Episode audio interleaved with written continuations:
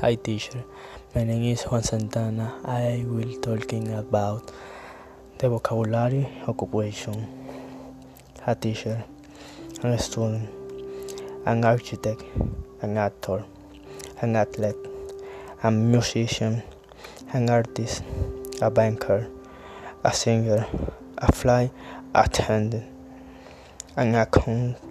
a bank teller, a dentist, an electrician, a designer, a gardener, a grocery clerk, a hairdresser, a mechanic, a pharmacist, a professor, a reporter, a programmer, a travel agent, a secretary, a waiter, a nurse, a lawyer, a waitress, a doctor, a computer, a driver, a pilot, a manager, a network technician, a cashier, an engineer, a policeman, a supervisor, a firefighter, a writer, a journalist, a housewife,